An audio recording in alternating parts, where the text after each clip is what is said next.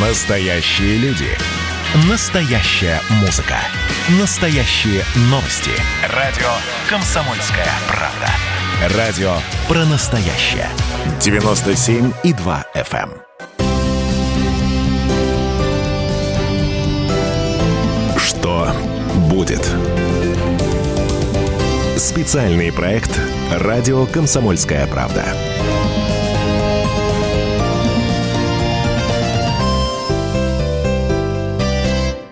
Что с нами будет дальше, расскажет главный редактор «Комсомольской правды» Владимир Сунгоркин. У микрофона я, Роман Главанов. Владимир Николаевич, здравствуйте. Здравствуйте. Первая новость, которая сейчас висит э, на главной строчке Яндекса, губернатор Белгородской области Евгений Савченко объявил об уходе с поста главы Белгородской области. А он этот пост занимал с 93 -го года, и якобы с губернаторства он переходит на депутатство Белгородской областной думы. Владимир Николаевич, ну мы как люди безответственные в это не верим, да? Не-не, подожди. Ты пока демонстрируешь недостаточную политическую грамотность. Э, исправляйся или или тебе ничего дальше сказать? Нет, мне есть что да. сказать. Мы верим, что это искренне. депутата. Так, рассказываю тогда, ладно, нашим слушателям. А, э, признаком чего является э, переход на работу депутата областной, по-моему, даже городской и даже, по-моему, районной думы. Это означает, что он после этого после перехода на, такую, на такого рода работу станет членом Совета Федерации. Э, в памяти у меня есть аналогичный случай, когда Валентина Ивановна Матвиенко стала депутатом какого-то даже районного, по-моему, э, совета э, Ленинградской области. Вот, вот так нужно расшифровать. А ежели он станет депутатом, э, сенатором, э, значит, членом Совета Федерации, то значит он может стать не просто рядовым членом Совета Федерации, а, я не знаю, главой комитета по бюджету или по сельскому хозяйству, что он вполне то чему соответствует. Или он станет замом председателя Совета Федерации и так далее и тому подобное. Вот я думаю, это вполне так, э, такая реальная перспектива для него. Ну, а пользуясь случаем, хочу сказать, что я с ним давно знаком, ну, как давно, лет 10, наверное, с ним знаком, да, и считаю, что это очень выдающийся государственный деятель, выдающийся губернатор. И слава, так сказать, Богу и слава России, если он применит свои богатейшие знания и опыт уже в Москве на федеральном уровне. Давно пора, скажу я нашим слушателям. Но это последний ельцинский губернатор, который у нас был. Это последний ельцинский, последний из Магикан был такой роман. Ты читал? Нет? Последний ну, из Магикан. В кратком содержании, скажем. Это последний из, э, из Магикан.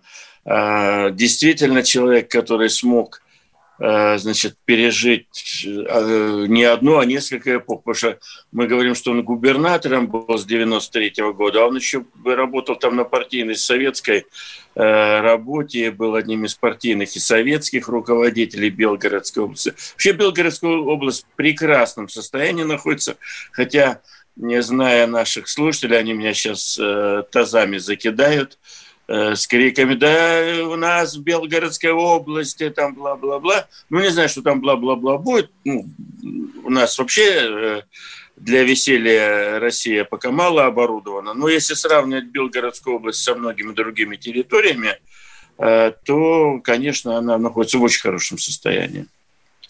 Но Благодаря можно выражу сомнение? Давай. Ты был коронавирус, была пандемия. Да. Мы тут да. все в Москве сидели, как барбосы да. на привязи. Белгородская область. Там же все работало, все трудились. Э, люди да. не закрывались, как мы здесь. Может быть, это ему наказание за то, что он не пошел, как э, Собянин, как все остальные, на общем поводу, всемирном. А как Лукашенко, кстати, тоже ничего не закрыл. Да вряд ли это ему наказание. Я думаю, что подозреваю, что он не, не одинок был в таком э, сценарии, в реализации такого сценария, даже среди наших губерний. Губерний-то у нас много, 80 э, чем-то, да? Вряд ли, нет, нет. Я, я думаю, это другая история. Я думаю, это просто возраст. Все-таки э, Савченко сейчас, я думаю, так хорошо за 70 лет – и надо переходить на более спокойную работу, нежели быть губернатором. Губернатор очень, очень хлопотное занятие, быть губернатором. Моя ну, версия это, ну, это тоже важная область, Белгородская, как и все там 80 э, с лишним, но она же такая как презентация, там находится на самой границе, все туда приезжают, смотрят. Она, да, она как презентация для Украины, она находится на границе с Украиной, это раз. Но я не думаю, что прямо, прямо это презентация, презентация. Э, я, я думаю, что, я думаю, что э, опыт э, вообще Евгения Степановича Савченко, он очень мало, мало изучен, мало используется, мало осмысляется даже. Ведь что он делал, собственно, в чем выдающийся Савченко? Он уже много лет назад, ну лет так 20 назад, он за, за, затеял озеленение своей области. Она так э, достаточно была подвержена всяким южным таким климатическим ударом. Он затеял, что гораздо более э, важное дело, переселение людей на землю. От многоэтажек он стал от этих всех хрущевских и постхрущевских многоэтажек э, Савченко стал реализовывать у себя в области большую программу создания собственных домов, коттеджи, в нынешнем, так сказать, в нынешней терминологии, а это были просто свои, свои дома, которые выстраивались, целые поселки, люди туда уходили, в том числе жители Белгорода, жители многих других населенных пунктов. Он стал очень Э, очень много работать с землей в тех, с э, раскрепощением земли, скажем, из земледельца, в тех, э, конечно, возможностях, которые ему, ему предоставляло законодательство как губернатору.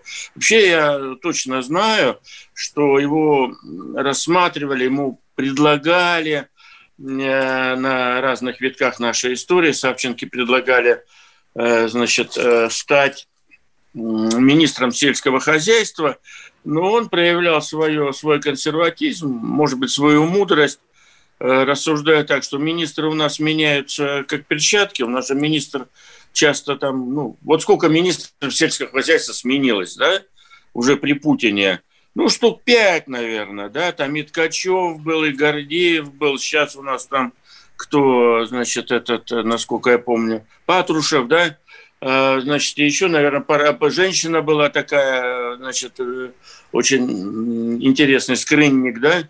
Вот. И, наверное, еще парочку забыли мы с тобой, да, сейчас. Если ты напомнишь, я буду потрясен. Не напомнил. Не ну, напомнил. Ну, если только кто-нибудь ну, в будущем, например, по фамилии да, Лукашенко может ну, стать министром. Да, да, да, да, конечно. Э, э, вот. А этот, значит, Савченко все эти годы был губернатором. Да? Вот вообще моя, моя такая вот мечта о прекрасном будущем, что Савченко мог бы через вот эту вот должность, которую ты иронично назвал, там, депутата, перешел в работу депутатом областной думы, да, по-моему. Да. Савченко мог бы, э, Савченко можно было бы поручить великое такое дело, которое надо кому-то в России поручать, это вообще земельную реформу. У нас по-прежнему огромное количество земли в России, сельскохозяйственной. Нам нужен земли. новый Столыпин. Нам нужен новый Столыпин, который, а Столыпину нужен, э, нужен новый закон о земле, потому что у нас огромное количество земли вообще не посчитано. Ее, она зарастает по всей стране. Она, значит, непонятно, каковы ее, так сказать, возможности и функции. Никто ничего про землю в России не знает. Вот. У нас земля поделена на дикое количество каких-то бессмысленных категорий. Земля сельхоз назначения, земля такого назначения, земля всякого назначения. И на этой теме наживается огромное количество всяких мазуриков. Ну, чиновники наживаются, прежде всего, значит, которые обладают волшебным правом переводить землю из сельхозназначения в другое назначение. У нас вот фермер, э, вон у меня за окном фермер, значит, э, взял землю, да, а, этот, э, землю, которая 20 лет пустовала, раскорчевал ее, этот фермер, э, сжег эти, эти, значит, порубочные остатки. Ну, все у него классно, остался пустяк. Он не может на этой земле построить себе хороший фермерский такой американский дом. Не может. Почему? Потому что по кочану, потому что вся эта земля, которую он возродил, она заросла деревьями. Это десятки гектаров заросли деревьями, в котором вложил огромные деньги, труд, э, пот, слезы, он и вся его семья. И чего? А потому что земля, которую он получил, она сельхозназначение. А на земле сельхозназначение там каждая, каждая построечка, она обмеряется, к ней куча претензий, приходят инспектора, говорят, Нифига, наш, наш друг не, не получится. А как же он будет, как техасский Джордж, сидеть с дробовиком и а смотреть, он, как бы кто вот, не забежал? Он не будет, как техасский Джордж, у него в райцентре в итоге дом, и он оттуда ездит как на работу. Но это проклятие, а, него, а не работа. А там у него небольшая будочка. А перевести этот кусок земли с э, земель сельхозназначения в несельхозназначение, это он проклянет все, и как бы он вообще потом с дробовиком с этим не бегал по райцентру, значит, сойдя с ума. Ну, как бы новый как, Левиафан мы не получили. Как время от времени случается, да. Главный редактор «Комсомольской правды» Владимир Сунгоркин, у микрофона я, Роман Голованов, 8 800 200 ровно 9702, телефон прямого эфира. Также WhatsApp и Viber, ждем ваших сообщений, будем на них отвечать. Вернемся сразу после паузы. Что будет? Специальный проект «Радио Комсомольская правда».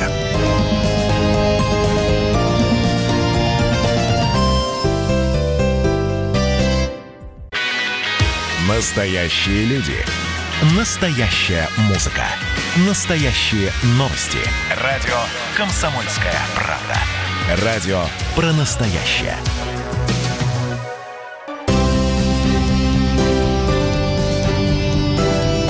Что будет?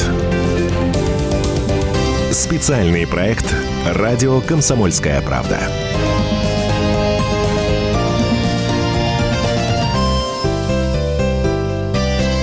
Главный редактор «Комсомольской правды» Владимир Сунгоркин рассказывает, что с нами будет дальше. А, пока сообщения набираются, ну вот первое, Владимир Николаевич, прям которое нам пришло. Господин Сунгоркин, расскажите, что будет Программа с вами. Радио «Комсомольская правда». Вы все больше похожи на «Эхо Москвы». Ну, да, «Эхо Москвы». Смотря в чем. «Эхо Москвы» вообще это самое популярное разговорное радио в Москве, да? А, там под миллион сегодня их день слушает, а нас с тобой слушает, ну, нас с тобой, наших коллег слушает эм, э, на вот последние самые данные 300, там что-то 40 тысяч. Тоже неплохо, конечно, в сутки мы говорим. Но нам еще до эхо Москвы шагать и шагать, да? Но мы такую цель ставим. Может, они опустятся поближе к нам, а мы поднимемся, да? Что касается информационной тональности, у нас такая сейчас будет трехминутка рекламы «Эхо Москвы», да? «Эхо Москвы» старается, так сказать, э, обслужить свою аудиторию, мы стараемся. Что касается, значит, направления, да, ну, не знаю, как мы походим, если у нас ежедневно в эфире такой монстр, как, э, значит, я его сам с изумлением слушаю, э, Мардан есть такой злодей, он э, с утра до вечера проповедует, не с утра, ну, с утра до вечера, если считать повторы его в эфирах, да, для Дальнего Востока Сибири, он в ежедневном режиме проповедует такие вещи, от которых которые невероятны на эхе Москвы при всем их, так сказать, степени Э, некоторого плюрализма. Это абсолютная противоположность тех в Москве, абсолютная. Вот. Ну, даже если брать такого, значит, э, оппозиционера, как Кашин, эти, значит, герои у нас ежедневно, э, и Кашин, и Мардан, то Кашин, например, достаточно, достаточно часто нажимает на нотки патриотизма, национализма, которая тоже невероятно представить на эхе Москвы. Поэтому ну, ну, в чем нас э, с эхом Москвы, э, так сказать, можно уподобить? Вот у нас нет такой прогосударственной, наверное, такой упертой, э, свирепой, такой неподражаемой, беспощадной, значит, э, лояльности, которую, допустим, можно послушать на каких-то государственных э, радиоканалах. Ну, мы же должны отличаться от... А мне, а мне сообщение знакомый прислал. Он да. хочет остаться анонимным. Ага. Он пишет, а что, Кремль вам не указ? Кремль нам указ. Э, я бы сейчас даже встал и по стойке смирно, но вывалюсь... Я из... рядом с вами. Вывалюсь из, вывалюсь из камеры. Кремль нам указ. Слушайте, а чего вы добиваетесь? Вы добиваетесь, чтобы мы стали, ну, я не знаю, вот прямо таким вот э, свирепым э, прогосударственным радио? Вам так хочется или что? Вот я правда не могу понять. Что вам... Э, ну, не нравится вам радио «Комсомольская правда»? Как-то оно вашу оскорбляет ваше представление о державности – ну, есть э, «Маяк», «Вести», «Радио Россия», там, ну и пошло по списку. Первый канал, второй канал, третий канал, четвертый. Меня вот восхитило сейчас на следующий год государственное финансирование государственных станций, эм, государственных СМИ будет там 101 миллиард на год. Сейчас бюджет формируется. Ну, вот я им завидую, например. Но так как у меня такого государственного финансирования нет, мне надо думать о о каких-то категориях слушателей, которые мне надо поймать, и чтобы они, мне как э, главному редактору, да, чтобы они, значит, э, нас слушали с тобой, а если мы будем как э, государственное радио, я подозреваю, что они разбегутся. Вот так. Ну, знаете, как говорят у нас в церкви, как, Владимир Николаевич, как да. говорят у нас в церкви, наша паства да. из той, и с другой стороны. Поэтому так да. и работаем. Одним одно, и другим мы, другое. И мы с тобой сеем разумное, доброе и вечное. Вот. Ну, должны сеять, мы так хотим. Вот. Вот. А те вот, которые совсем что-то им не нравится, ну, не, не знаю, а, а что, что им не нравится? Что, где мы? Кто у нас? Кто эти негодяи, которые, значит, чего-то там разрушают государство? Хотя ну, все помаленьку, наверное, могут быть истолкованы как, как не самые благонадежные люди, но ну да, а, и, наверное, Давайте к звонкам, Владимир Николаевич. 8 800 200 ровно 9702. Э, главный редактор «Комсомольской правды» Владимир Сунгоркин. Валерий из Москвы нам дозвонился. Валерий, здравствуйте. Владимир Николаевич, э, вы вместе с Багровым являетесь автором книги «Краснозамена Амурская флотилия». Это так? О, ничего себе, вот этот знаток объявился. Это не я, конечно. Это, ну, приятно, приятно услышать. Это мой отец. Ваш отец, э, я Николай, так и... Николай так Филиппович предпол... Сунгоркин, да, он был историком Краснознаменной да. А я на ней вырос, на этой флотилии, да. Дело вот в чем, что да. Я редактор второго издания книги. Так. И хочу вам сказать, что когда она вышла тиражом 15 тысяч, а, китайское посольство скупило весь тираж. Да вы Через что? Два... Я думал, куда она пропала? Оказывается, вот оказывается, честное слово. На следующий, ну, дня через два ко мне э, пришел, ну, э, э, оперуполномоченный, который курировал ну, наши масс-медиа, тут наше издательство военное, mm-hmm. «Красную звезду» и окружную газету, ну, расспрашивал о работе, о взаимоотношениях, о моем впечатлении на изложенный материал, но я сказал, что чистая правда, установление и границ. И такая же вещь была между, впрочем, с книгой «Русские землепроходцы и мореходы». Я ну, очень извиняюсь, но у нас сегодня не вечер воспоминаний, хотя я, я об этом речь. Я, вас, да, я да, вам да, сказал, да. я вас благодарю за эту книгу. Спасибо, вот спасибо, такой спасибо. Всего навсего. До свидания. Спасибо, спасибо большое, Валерий. Я, уди... я просто не знал, что говорить. Вы простите. Но а... это не я, это мой папа, да. Давайте еще один звонок. Александр из Белгорода, кстати, с места событий, где сегодня да, да, губернатор да, ушел давайте. в отставку. Да, да, да. Александр, здравствуйте. Э, Сергей, Сергей, не Александр, Сергей. Э, О, Сергей, дня. простите. Э, да, Владимир, здравствуйте.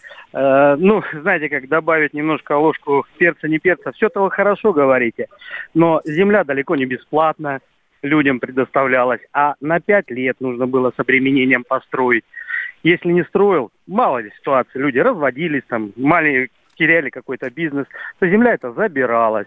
Ну, это если говорить о так называемой Белгородской ипотечной корпорации. Ну и правильно. А как вы, вы не строитесь, а вам дали землю, значит, а вы не строитесь. Ну не дали. У нас не дали. и так полстраны заросло, купили, заросло купили, сейчас, да. Купили, купили. А. Там земля только продавалась. И такой еще тоже момент. А, очень сильная клановость и семейственность. А, районы передаются по наследству. Был папа глава, стал сын. Был папа глава департамента, ну, стал сын. Согласен с вами. Вообще есть. жизнь очень несовершенна. Согласен. Вот был ну, в Америке папа Буш, потом сын стал, тоже везде клан. К сожалению, да. да, А так жалеем, да. конечно, что забираете а, О! А, Степаныча. Жалеем. Почему? Потому что, ну, привыкли, 27 лет, и кто его знает, что он новый как будет, сами понимаете. Поэтому, ну, забирайте уж, называется, в хорошие руки отдаем Москву, так сказать. Спасибо, да, спасибо. Спасибо ну, вам большое. Конечно, жизнь несовершенна, да, и то еще, но опять, если сравнивать, сколько сегодня людей в Белгород, на Белгородчине живут в своих домах, и эти дома построены не при Хрущеве и не при, значит, не при Сталине, а уже в наше время, то, конечно, это впечатляет. Да. Владимир Николаевич, приходят нам э, срочные новости. Лукашенко заявил, я цитирую телеграм-канал да. «Комсомольская правда», что вынужден закрыть границу с Украиной, Литвой и Польшей. Это как-то связано с встречей э, с Путиным, которая была в начале недели? Как да, конечно, конечно, связано. Я думаю, для Лукашенко эта встреча бы носила такой э, достаточно серьезный исторический характер – Э, не, недаром они 4 часа тет на тет разговаривали, значит, они какую-то линию поведения э, дальнейшего Белоруссии э, по выходу из ее кризиса определили. То, что он закрыл границы, это интересная, интересная история. Только любая, любая такая история, любой такой заголовок или лозунг, он всегда нуждается в расшифровках. Что такое закрыл границу? А вот надо на, на похороны поехать кому-то, да, э, или на крестины, или на свадьбу. Теперь они туда не поедут, эти мирные люди. Между Польшей, Литвой и Украиной в сезон пандемии это были совершенно три разных сюжета. Польша и так никого не пускала к себе Э, и до сих пор, по-моему, с ограничениями пускает, э, и я имею в виду из Беларуси. Владимир да? Николаевич, о кредитах, о, про полтора миллиарда, да. Э, которые там Путин и Лукашенко обсуждали и обещали. Мы поговорим сразу после новостей. Главный Но редактор... мы, еще, мы еще и про границу поговорим. Да, и про границу, вот конечно. сущностная история. Главный редактор «Комсомольской правды» Владимир Сунгоркин. Вернемся сразу после паузы. Что будет? Специальный проект «Радио Комсомольская правда».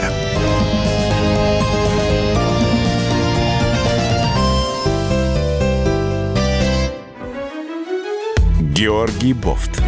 Политолог, журналист, магистр Колумбийского университета, обладатель премии «Золотое перо России» и ведущий радио «Комсомольская правда» авторскую программу Георгия Георгиевича «Бофт знает». Слушайте каждый четверг в 17.00 по московскому времени.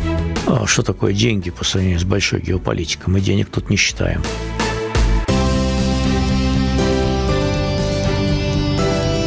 Что будет? Специальный проект «Радио Комсомольская правда».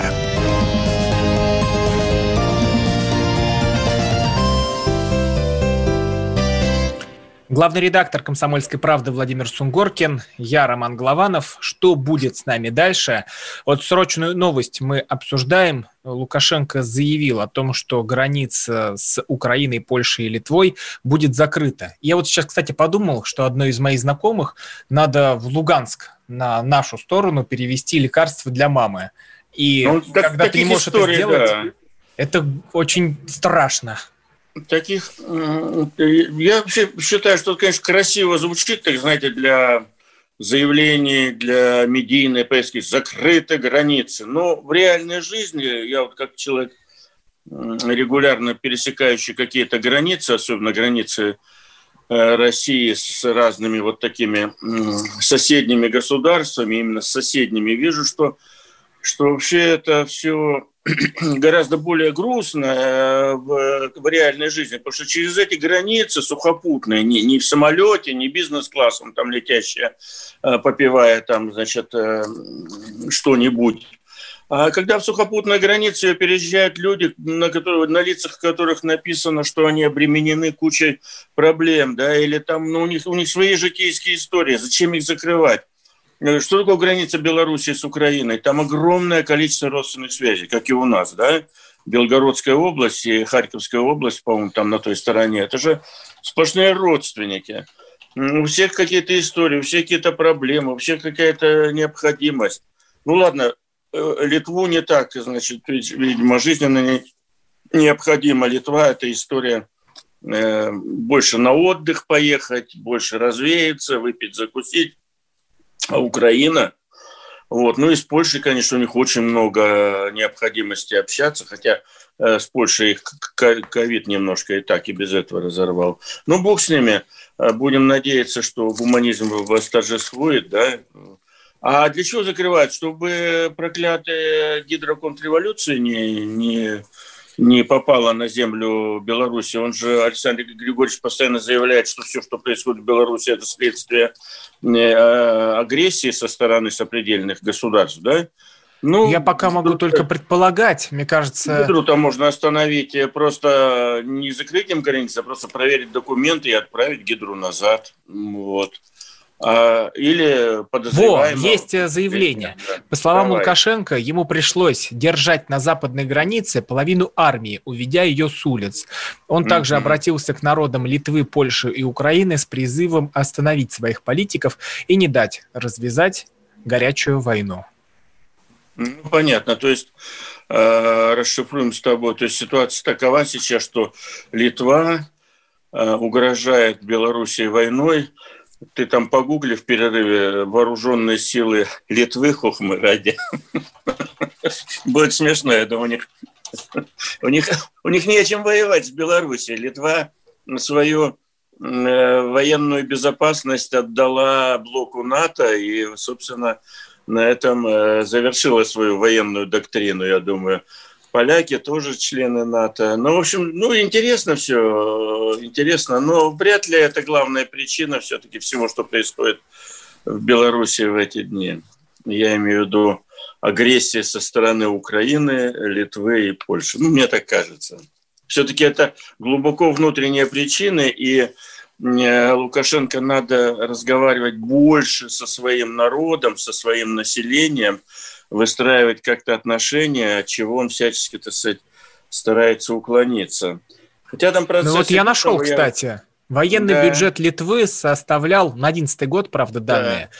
360 миллионов долларов США. Общая численность вооруженных сил составляла 10,64 тысячи человек, кадровых военнослужащих, 6700 э, Э, человек резервистов, еще 14 с половиной тысяч служили ну, в составе хватит, хватит. Иных... люди уже очумели от твоего от обилия цифр. Я, ну, я короче, думаю, как и Лукашенко люди очумели.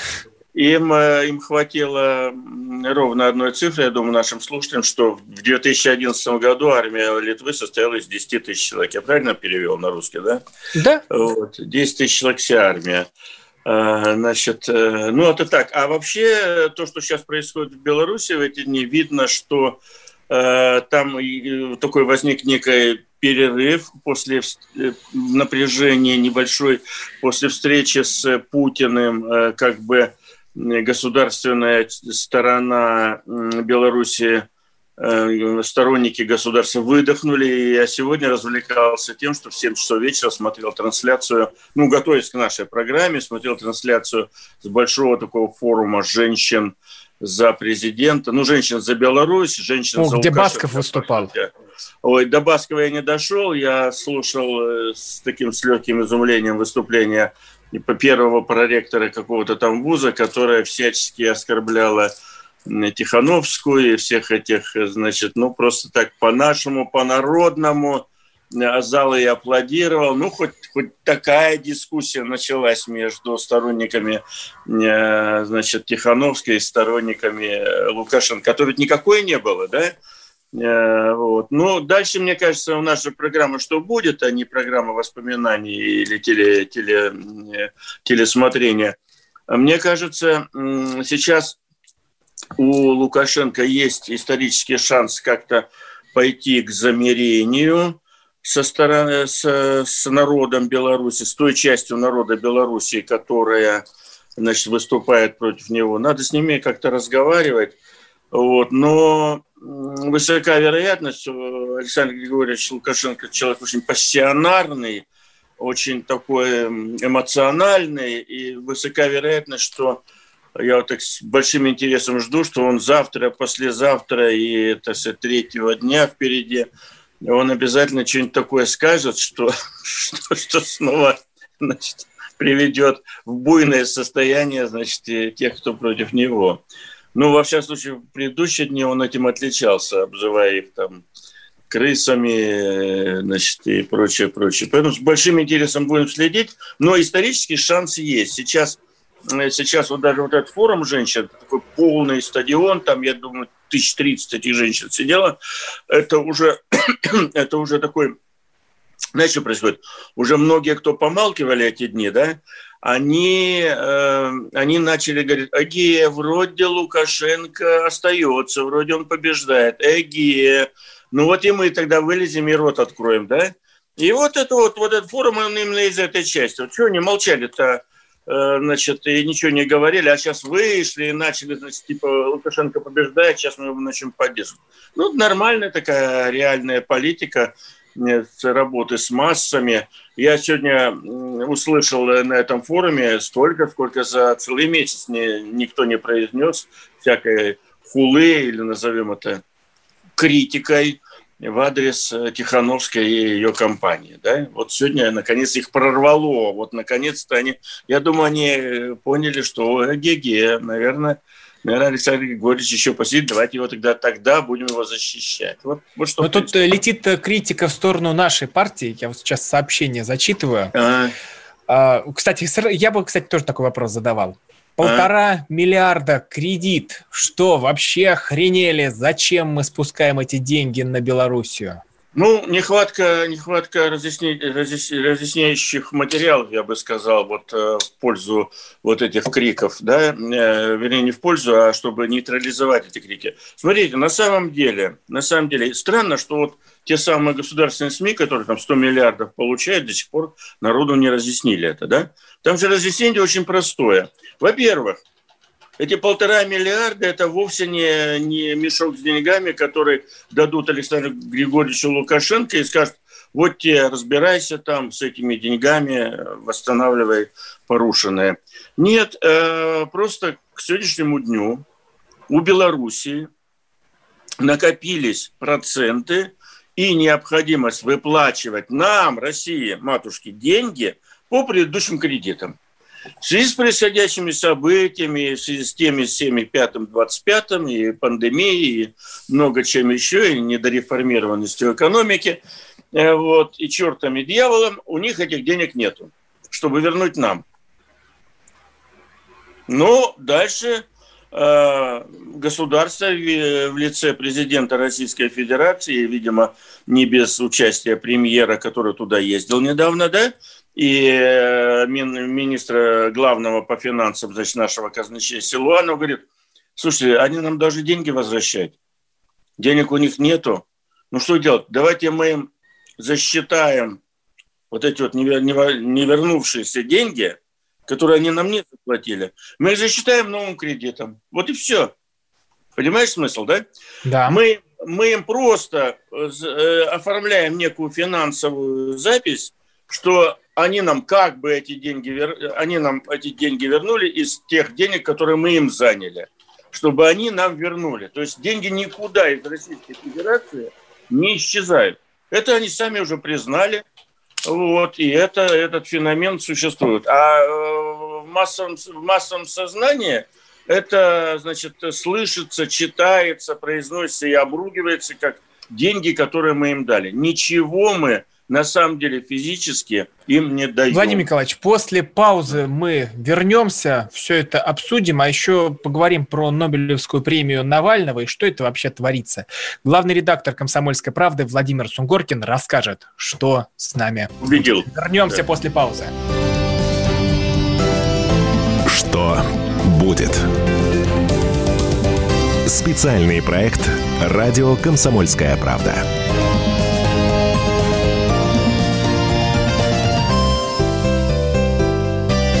Главный редактор «Комсомольской правды» Владимир Сунгоркин, а у микрофона я, Роман Голованов. Давайте прочтем. Вот пишут. Какое прогосударственное радио? Ваша Тутта Ларсон договорилась сегодня до того, что она не то что мавзолей, но и Ленина бы продала. Это позиция Тутты или редакции? Я вам скажу, я вам отвечу. Как вот продала, мы в смысле? Готовы продать куда-то. куда-нибудь. Смотрите, Владимир Николаевич, я готов вот полтора миллиарда долларов отдать Лукашенко, а вместе с полтора миллиардами долларов отдать туда Мавзолей и Ленина в Минск. Пусть туда все путешествуют, и, наконец-то, мы снимем это проклятие с нашей России. Это ты говоришь от себя. Это уже я говорю, да. Как э, православный христианин, э, я вот смотрю, у тебя над головой Иисус Христос, и, по-моему... Сергей Радонежский. Тер... А, Сергей Радонежский, не вижу, да, думаю, что Серафим Саровский. Хорошо. Э, ну, понимаете, прямой эфир – это такое проклятие, где люди высказываются. Но тут Аларес популярный человек, тоже, насколько я помню, вполне себе добрая христианка православная. Да, наш человек. Да. Я ее не слышал, но, ну, не знаю, продавать, не продавать. Не надо Ленина продавать, все-таки он наше национальное достояние. Ну, наверное, все это, это не более чем музей для нашего времени. Ну, и пусть это все-таки остается. Не знаю, что там по затратам. Ну, вот я слушателю скажу, что для меня тут Ларсен да. дороже вашего Ленина и вашего мавзолея. Не, не, подожди, стоп, назад, все назад. Ленин наш, это наше достояние, это это был великий революционер, мыслитель, злодей, не без этого.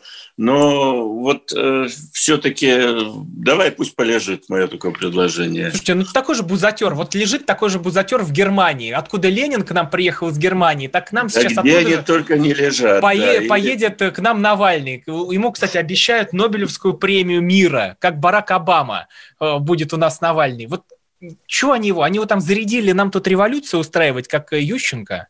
Э, да, конечно, это абсолютно такой, такой же продукт в чем-то, как и Ленин в какой-то свой период. Его что же нам присылали в э, бронированном, в пломбированном вагоне, виноват, не в бронированном. Вот. Дадут а знаете, ему... какая версия есть, что товарищ Ленин даже еду у немцев не брал, чтобы его не обвинили в немецком финансировании. Да не, ну что там еду? Так и Навальный, как только вышел из комы, спросил, а как там Хабаровск? Серьезно? Ну, Красиво. как его, его соратники Но... передают. Ну, а почему нет? Да, Хабаровск, конечно, волнует. Значит, смотри, э, насчет того, как там Ленин передвигался, я думаю, все уже восстановлено до минут, но, но деньги он брал у немцев и мог, видимо, при таких деньгах и, и продукты закупить в Швейцарии, когда ехал, да? Теперь э, по поводу Нобелевской премии, это абсолютно реально, но это не означает ничего, что ну, получит э, Навальный Нобелевскую премию мира. Вокруг него сплотится, значит, определенная, опять же, часть зарубежного общества, которое, которое всегда и во всем винит нас, да. Что касается, отравили его новичком, не отравили его новичком, и был ли это новичок, конечно, сегодня аргументации очень-очень мало, да э, вплоть до какой-то саморазоблачительной. Меня, например, перепахало фото где пер, первая селфи Навального, где он в обнимку э, с родными, близкими, там, со всеми, кому не лень. Слушайте, это не э, фотошоп или нет? Это какой-то какой-то цирк. Цирк братьев. Он такой вымытая голова, укладочка, ну, подушка. если, если это яд, то, наверное, у нас у нас даже до сих пор, э, я в Москве был в парикмахерской вчера или позавчера, там парикмахерша ходит в таком костюме, ко мне подходит, как будто я, я сам отравлен этим новичком, понимаешь? Каких там масках, халатах, значит. А тут они все сидят, значит, новичок, не новичок. Ну, это же яд страшнейший. Ну, что же что же делать-то, люди добрые? Э, вот. И вот меня эта фотография перепахала. Ну, а потом знаем много довольно историй из новейшего, из новейшего нашего, так сказать, процесса, как э, этого Каддафи, значит, э, в Ливии грохали, как уничтожали Хусейна. все Хусейна в Ираке и так далее, как спокойно совершенно президент Трамп говорит, ну, вообще-то я хотел, конечно, сирийского этого Асада убить, а потом мне министр обороны говорит, не, как-то давай не будем. Вот такая дискуссия, убить, не убить президента Сирии, да? И таких историй миллион. Это пробирка э, в руках с черт знает чем, говорят, со стиральным порошком, который выдавали за бактериологическое оружие в руках Колина Пауэлла, когда благодаря этой хрени они уничтожили Ирак, старейшую, старейшую цивилизацию. Ну и к нам да? такая же бомба едет в Москву. Ну, конечно. Ну, конечно, и вот, и вот после этого всерьез рассуждайте какой-то там лаборатории. А можно я как Мардан спрошу? Да, пожалуйста. Так может его в ГУЛАГ, в тайгу, в Сибирь валить? Вот, Мардан у нас, он предлагает, он вообще певец э, пулеметной стрельбы по демонстрантам, да, вот давай как Мардан. Ну давай у него хлеб не отбирать у Мардана. Хорошо. Оставим ему. Оставим Мардану Марданова. У него семья, она... дети. Да. У меня пока детей Мардана, нет. Марданова, Пусть он да.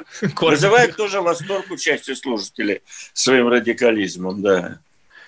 Так, она, а у нас тут пошли дискуссии про Ленина. Спрашивают, сегодня сказали, Ленин нам обходится 18 миллионов в год, а Ельцин-центр в 6 миллиардов. Ну, я думаю, я думаю, вряд ли он 6 миллиардов обходится, что-то я не пойму, где, где они там их насчитают, эти 6 не знаю. миллиардов. Но это мы в следующей вот. программе узнаем правду. И Слушай, да пусть будет и Ельцин-центр, и, и Мавзолей Ленина. Что вот мы постоянно, мы какие-то революционеры, прямо все надо разрушить, разломать. Э, вот такое мы... миролюбивое у нас прощание. Главный редактор да. «Комсомольской правды» Владимир Сунгоркин, я Роман Голованов. Мы за Ленина, Ельцина и Нобелевскую премию. Всем а тут людям, я да. молчу. Что будет? Специальный проект «Радио Комсомольская правда».